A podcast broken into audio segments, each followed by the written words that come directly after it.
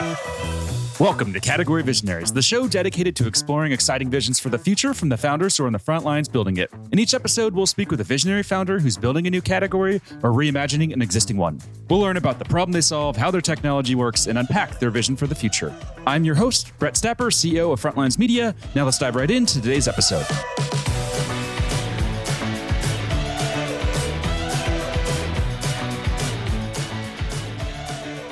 Hey everyone, and thank you for listening. Today I'm speaking with Patricia Thaine, co-founder and CEO of Private AI, a privacy tech startup that's raised over 11 million in funding. Patricia, thanks for chatting with me today. Thanks so much for having me, Brett. Excited to speak.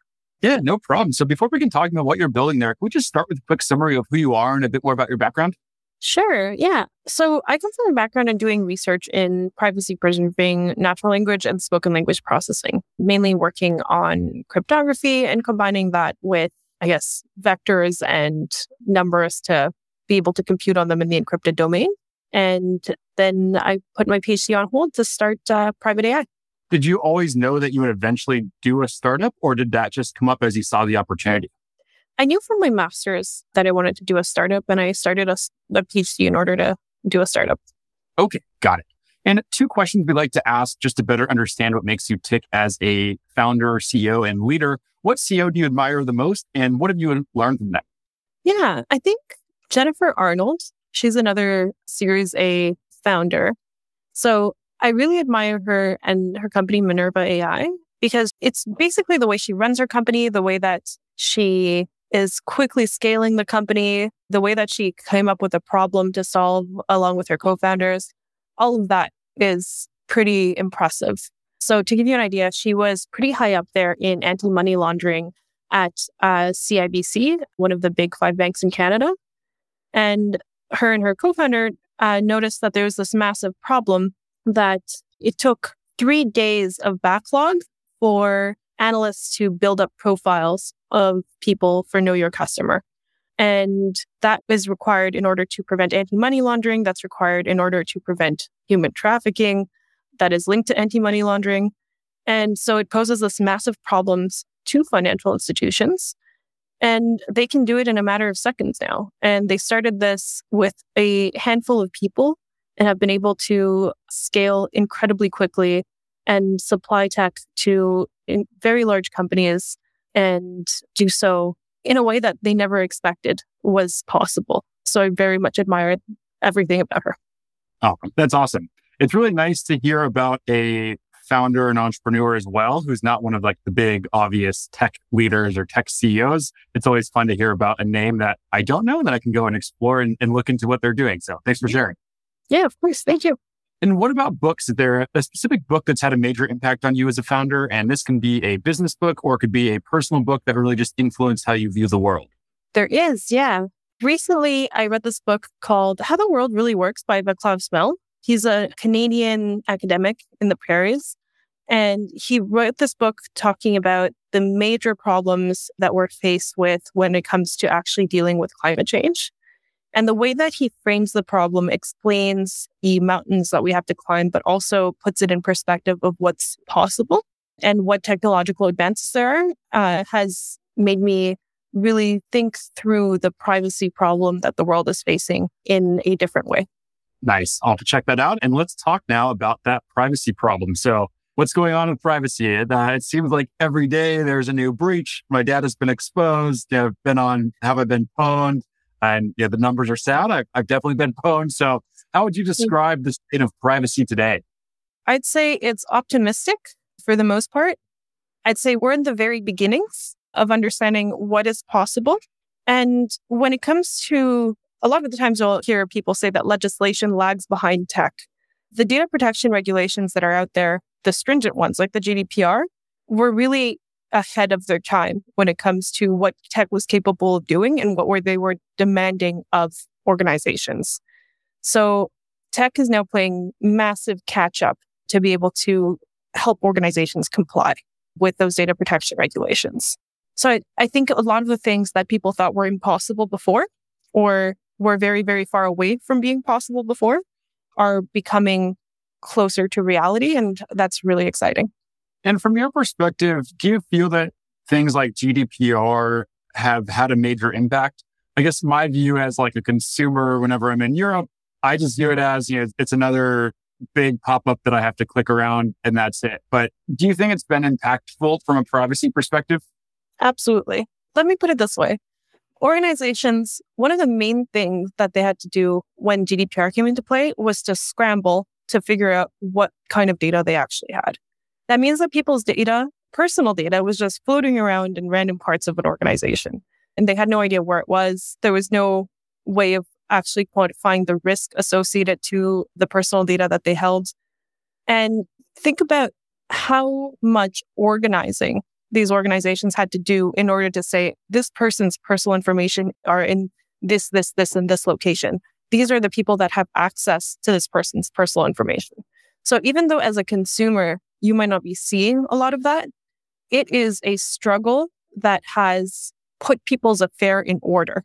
And mm-hmm. that's already a huge step into making the right choices when it comes to how to deal with that data, who to share that data with, who has appropriate access controls within an organization. And with these larger and larger cybersecurity risks or breaches occurring, the GDPR could not have come at a better time, except for maybe early. And you mentioned there it's the the first step. What's the next step you think, just in terms of regulation? Where do we go from here? And you know, what do you see as coming up in maybe like the next three to five years? Do you have a perspective there? Yeah. What we're working on at Private AI is working on what's coming up in the next three to five years. And it's really about unlocking the value that companies have in the 80 to 90% of the data that they collect. So that's unstructured data. And it's only very, very, very recently in 2019, really, that machine learning started to be good enough to be usable for this problem. And what that also means is that machine learning has finally become good enough to start truly unlocking the value of this kind of data reliably. In addition to that, there are more and more teams that actually understand what machine learning can do for their data. And more and more teams that understand how to deploy machine learning models. So what we're going to see in the next three to five years is a scramble from organizations to be able to figure out how to handle that data in a way that brings them value. But first and foremost, they have to do it in a way that's compliant with regulations and privacy has to be there in an easy way for them to integrate so that they don't have to tailor make software that they are actually not experts in creating. Mm, fascinating. And to zoom out here on privacy specifically, how old were you, would you say, when you really like latched on to privacy and said, that's something I want to research. I'm really interested in that. You know, when did that start and you know, where did that come from? Yeah, I think I was 23 or 24, probably 23. And it came from first starting to look into acoustic forensics. So who's speaking and recording, what kind of educational background they have, and so on. And the goal there is the more information that you have about a speaker, the more you can categorize the speakers that you have, the better you can tailor automatic speech recognition systems for them. And so if you're tailoring automatic speech recognition systems with this data, there does pose massive privacy problems because you have to collect that information from the speakers in the first place. But also because of those massive privacy problems, there's all this data that engineers could be using to improve their systems that they can't get access to. So two sides to that coin. So my supervisor at the time had mentioned homomorphic encryption. So I started looking at homomorphic encryption and working on combining that with natural language and spoken language processing. Spun out uh, version 1.0 of Private AI in 2017 with that idea of combining homomorphic encryption, which allows you to compute on encrypted data with natural language processing to do semantic search on encrypted data. So looking for synonyms and semantically similar words on data that has been encrypted rather than identical keyword matches. Got the interest of a couple of financial institutions, but ultimately scrapped it because it wasn't going to scale and spent another year doing research. Got it. Fascinating. Well, let's dive a bit deeper now into private AI. So I see that there's a couple of products that you have available. Do you want to choose one of those products to talk through? Do you want to talk through, you know, what the platform in general looks like? Where would you like to go from here? Yeah, I think it's fairly straightforward to describe as a whole. So the whole idea is if you've got unstructured data or semi-structured data or or even structured data, in some cases, you need to figure out what's in that data in the first place in order to identify risk, in order to determine what kind of personal information you need to deal with in order to be compliant. Mm-hmm. And what we help with is with very, very, very highly accurate identification, redaction, and replacement of personally identifiable information, depending on the task. And we do so across 47 different languages because we strongly believe that privacy isn't just for the English speaking world. So we've got the ability, for example, to help companies make their customer service data PCI, HIPAA, or GDPR compliant by removing the personal information from logs. We've got the ability to determine what the risk is associated to a data lake across multiple different file types and give that in a very accurate way report in a way that data loss prevention providers can't because they focus on speed rather than accuracy. And one really cool thing that we can do is also create synthetic person and tribal information. So you keep as much of the context as possible in a conversation with a chatbot, for example. And so you can replace names with fake names, locations with fake locations, and then feed that into a chatbot as training data.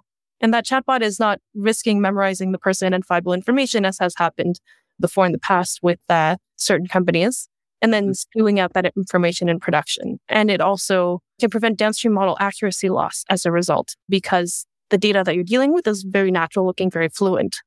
Wow, fascinating. And can you talk to us a little bit about the adoption and traction that you've seen so far? Sure. Yeah. I mean, we've approximately 4x last year. We see adoption in conversational AI, so ASR in chatbots. We see adoption in insurance and banking and healthcare organizations, including in disease control. We see adoption in pharmaceutical. So it's very horizontal. And we see adoption in North America as well as Europe and Asia Pacific. Uh, so also very global.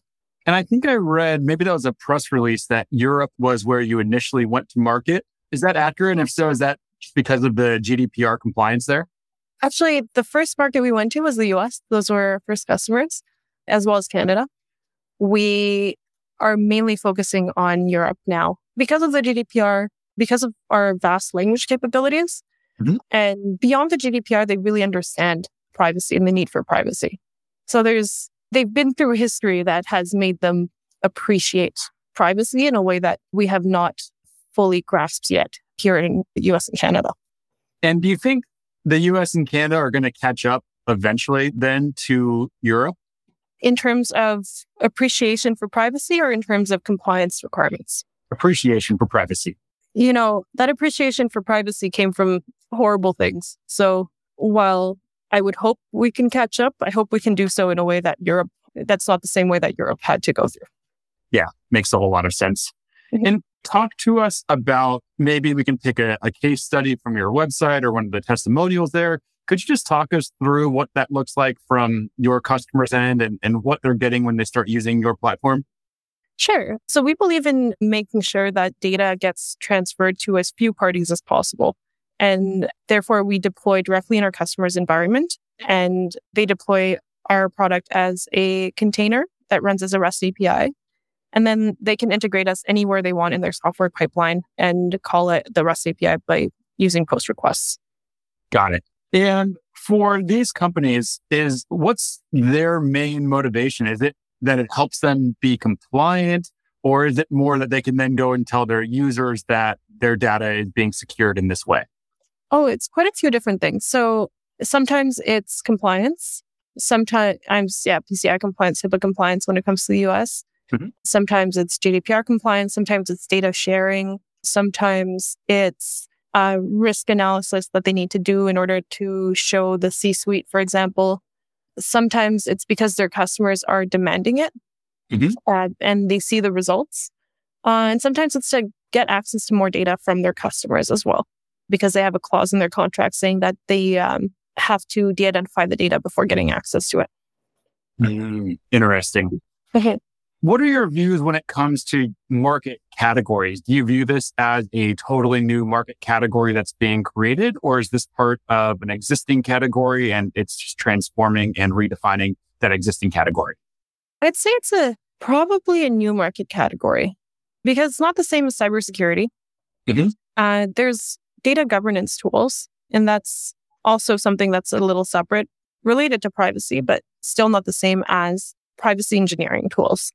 So privacy engineering tools are really nascent. And I'd say that we probably fit in under that as well as a little bit under data governance, which in, itself is a bit of a new category as well. Yeah, a bunch of different companies had to come up with solutions when the GDPR popped up. Yeah, I can imagine. And given the space that you're in, what's the last you know, maybe two months been like for you? Obviously, there's been a lot of buzz around Chat GPT.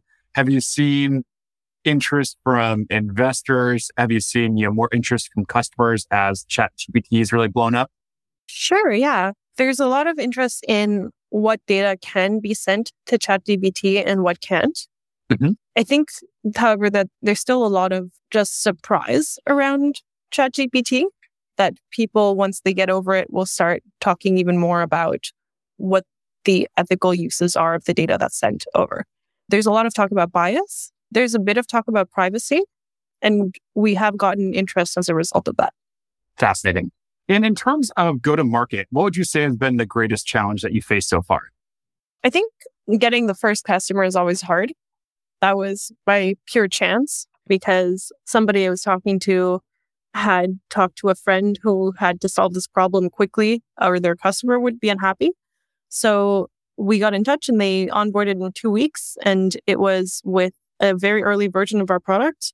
And we had been looking for a customer like that for a bit of time at that point.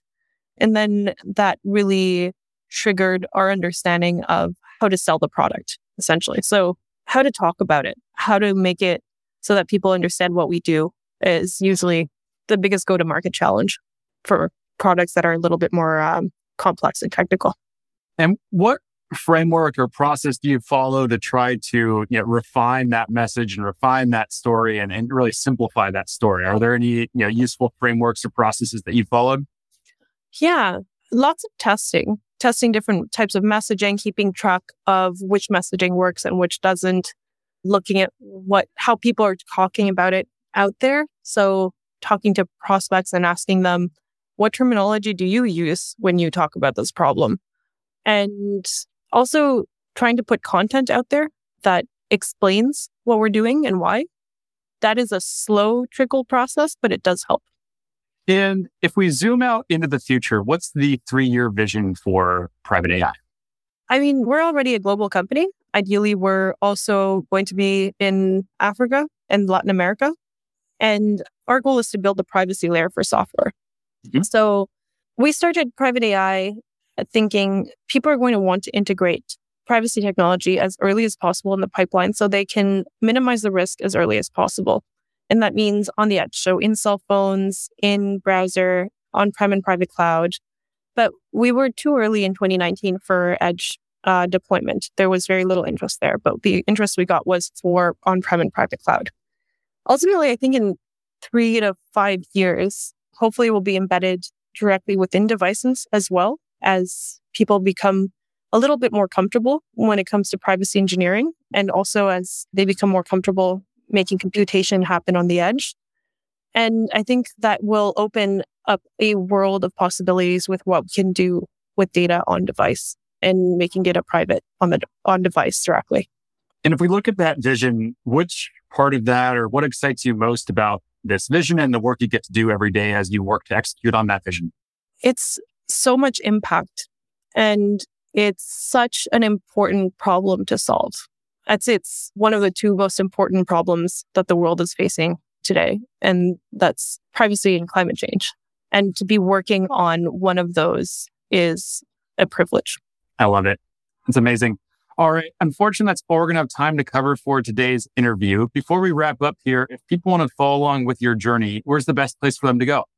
I post some stuff on LinkedIn. That might be a good place to go. There's also our website, www.private-ai.com. And we post uh, uh, several blog posts about what's going on in the privacy space, what kind of things to look out for in uh, machine learning and privacy. So, good place to take a look at uh, the latest and greatest in privacy preserving natural language processing and so on.